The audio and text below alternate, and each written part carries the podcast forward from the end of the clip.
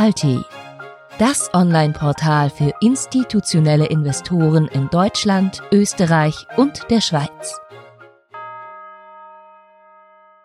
Das heutige Thema ist Föderalismus, Fluch oder Segen. Unter Föderalismus wird ein Ordnungsprinzip verstanden, bei dem die einzelnen Glieder über eine begrenzte Eigenständigkeit und Staatlichkeit verfügen, aber zu einer übergreifenden Gesamtheit zusammengeschlossen sind, also Bund und Länder, Länder mit Autarkie ausgestattet.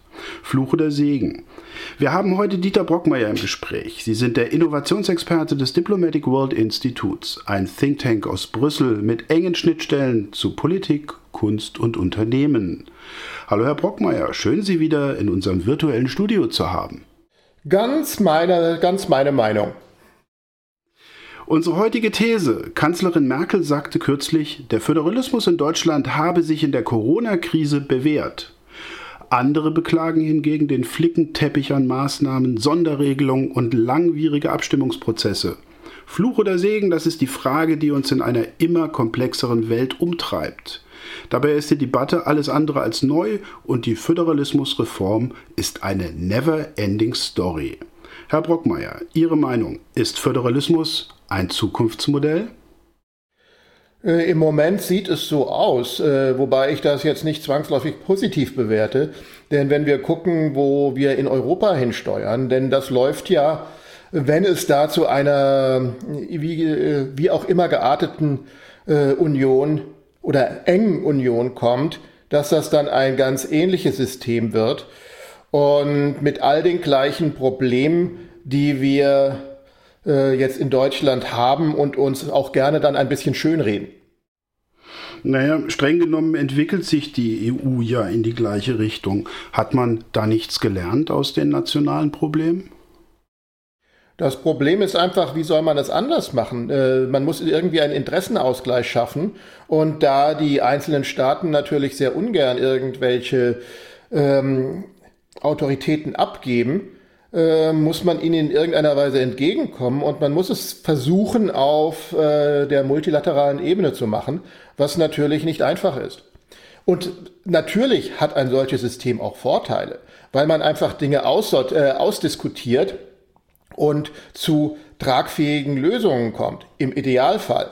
Die Nachteile kommen natürlich dann zum Tragen, wie wir es jetzt in der Corona-Krise sehen, wo Entscheidungen sehr schnell getroffen werden müssen und sich Dinge sehr schnell wandeln, ähm, da ähm, hinkt man dann halt häufig einfach hinterher. Naja, was wären denn die Alternativen? Das chinesische Modell für Deutschland kann es ja auch nicht sein. Äh, jetzt äh, zumindest für die Corona bei der Corona-Krise hat sich es äh, bewährt, ganz offensichtlich, denn äh, äh, dort ist das Infektionsgeschehen fast nicht mehr existent, soweit wir das von hier aus beurteilen können. Was natürlich nicht heißt, dass äh, das Modell an sich äh, gut ist. Es ist eine außerordentlich schwierige Situation. Also ich denke, wir sollten in irgendeiner Weise versuchen, unser System zu optimieren, was natürlich auch bedeutet, dass einzelne Player dann einfach Zuständigkeiten abgeben müssen. Und dann kann sowas, glaube ich, vergleichsweise gut funktionieren. Aber wie gesagt, ich habe nicht den Eindruck, dass das System besonders ausgewogen ist. Na, dann muss ich doch noch mal eine Zwischenfrage stellen. Frankreich ist ja nun ein sehr zentralistisches System, ähm, was ja in der Corona-Krise nicht wirklich zu funktionieren scheint. Frankreich hat in der Tat äh, sehr schnell und sehr konsequent Maßnahmen durchgesetzt, die scheinbar dann jetzt keinen Erfolg haben und trotzdem geht das Exponential durch die Decke. Ähm, ja, auf der einen Seite sagt man, dass das einfach mit dem Verhalten der Franzosen zu tun haben könnten, dass sie einfach doch weniger äh, die, äh, diese Maßnahmen dann unterstützen. Aber damit wäre ich äh, doch ganz klar auch etwas vorsichtig, denn äh, ja, äh, bei uns startet es im Moment ja auch gerade massiv durch. Also möglicherweise sind wir einfach nur äh, verspätet und hinken der allgemeinen Entwicklung hinterher. Ja, aus unseren Vorgesprächen weiß ich, Sie behaupten von sich, ein Optimist zu sein. Das prüfen wir jetzt mal. Ein globaler Blick, äh, auch im Hinblick auf die Entwicklung in Asien und den USA. Wo ist Europas oder wo ist Deutschlands Platz? Ja, das äh, ist im Moment, denke ich, auch mit Blick auf äh, den, die Entwicklung in den USA äh, relativ schwierig äh, zu sehen, weil einfach wie es, äh, wie bestimmte transatlantische Verhältnisse sich weiterentwickeln, äh, kann im Moment keiner prognostizieren. Gestärkt auf jeden Fall aus dieser ganzen Situation herausgegangen sein dürfte Asien oder vor allen Dingen China. Was das langfristig bedeutet und was äh, da unsere Chancen sind, ist wirklich schwer zu prognostizieren. Wir müssen auf jeden Fall versuchen, wesentlich schneller zu reagieren und wesentlich schneller zu agieren vor allen Dingen.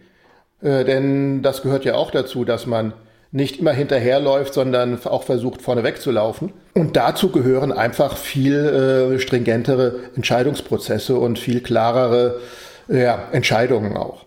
Das gilt ja nicht nur für Corona, das gilt ja für Politik und Wirtschaft an sich.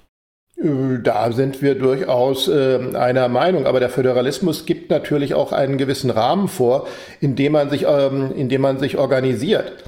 Und äh, eine, diese Probleme haben wir grundsätzlich eigentlich immer, nur im geringeren Maße.